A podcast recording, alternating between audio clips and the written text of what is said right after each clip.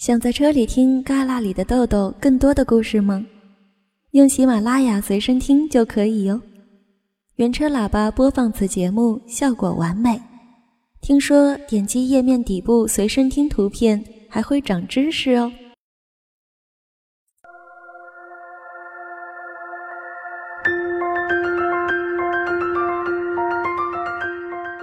女儿的同学都管她叫二十三号。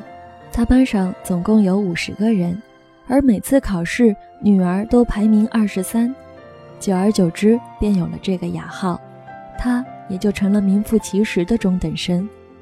我们觉得这个外号刺耳，女儿却欣然接受。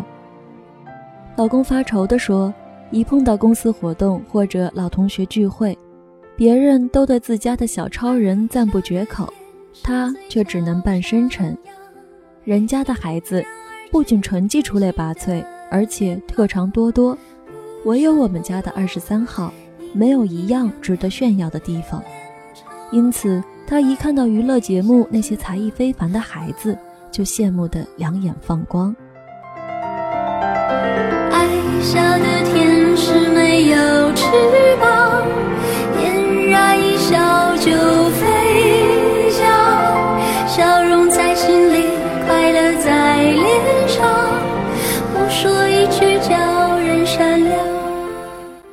中秋节，亲友相聚，坐满了一个宽大的包厢，众人的话题也渐渐转向各家的小儿女。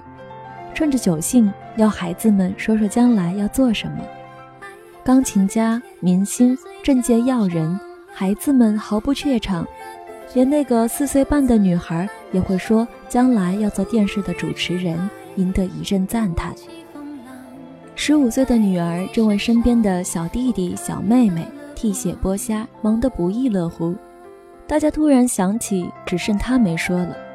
在众人的催促下，她认真的回答：“长大了，我的第一志愿是当幼儿园老师，领着孩子们唱歌、跳舞、做游戏。”众人礼貌地表示赞许，紧接着追问她的第二志愿。他大大方方地说：“我想做妈妈，穿着印有叮当猫的围裙，在厨房里做晚餐，然后给我的孩子讲故事，领着他在阳台上看星星。”亲友愕然，面面相觑，不知道该说些什么。老公的神情极为尴尬。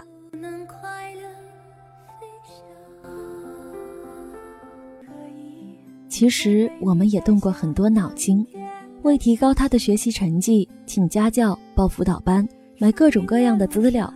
孩子也蛮懂事，漫画书不看了，剪纸班退出了，周末的懒觉放弃了。像一只疲惫的小鸟，他从一个班赶到另一个班，卷子、练习册一沓沓的做。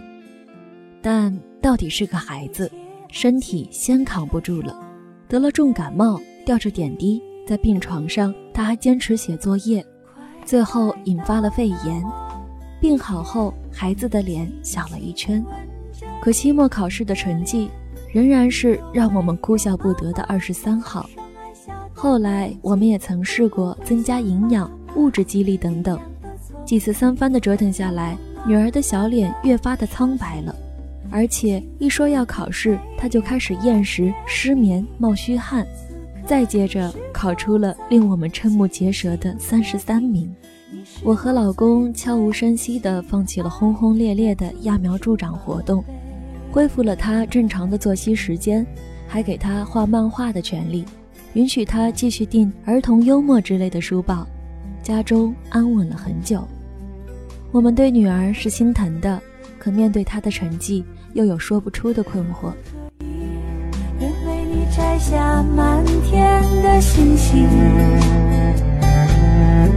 生命的路上，因为有你更勇敢。的是，忽然感觉。周末，一群同事结伴郊游，大家各自做了最拿手的菜，带着老公和孩子去野餐，一路上笑语盈盈。这家孩子唱歌，那家孩子表演小品，女儿没有什么看家本领，只是开心的不停鼓掌。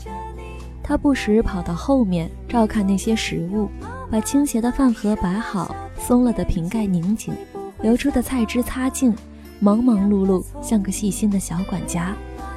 野餐的时候发生了一件意外的事儿，两个小男孩，一个数理天才，一个英语高手，两人同时夹住盘子上的一块糯米饼，谁也不肯放手，更不愿意平分。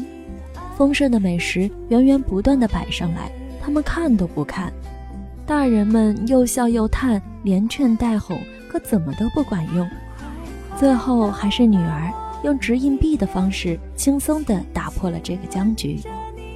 回来的路上堵车，一些孩子焦躁起来，女儿的笑话一个接一个，全车人都被逗乐了。她手底下也没闲着，用装零食的彩色纸盒剪出许多小动物，引得这群孩子赞叹不已。直到下车，每个人都拿到了自己的生肖剪纸。听到孩子们连连道谢。老公禁不住露出了自豪的微笑。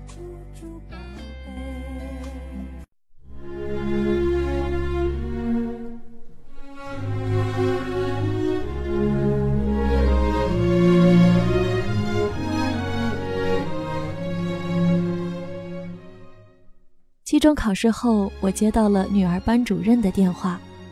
首先得知女儿的成绩仍是中等，不过他说。有一件奇怪的事想告诉我，他从教三十年了，第一次遇到这种事。语文试卷上有一道附加题：你最欣赏班上的哪位同学？请说出理由。除女儿之外，全班同学竟然都写上了女儿的名字，理由很多：热心助人、守信用、不爱生气、好相处等等。写的最多的是乐观幽默。班主任还说，很多同学建议由他来担任班长。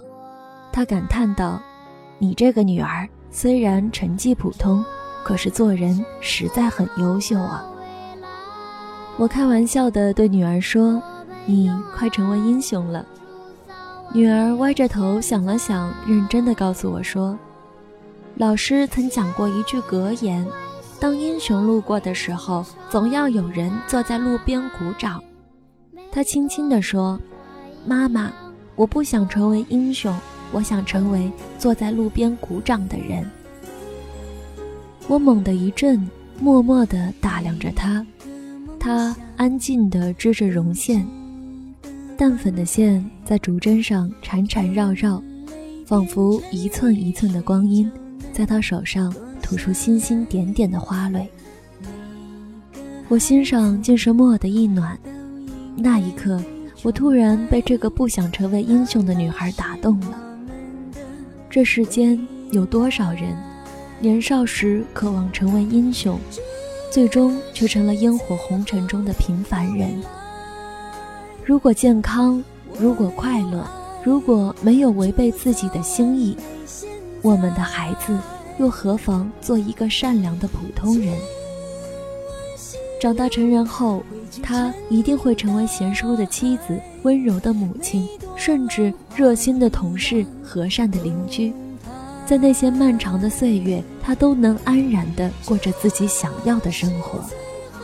作为父母，还想为孩子祈求怎样更美好的未来呢？彼此相亲相爱千山万水。传递着关怀，幸福永远与爱同在。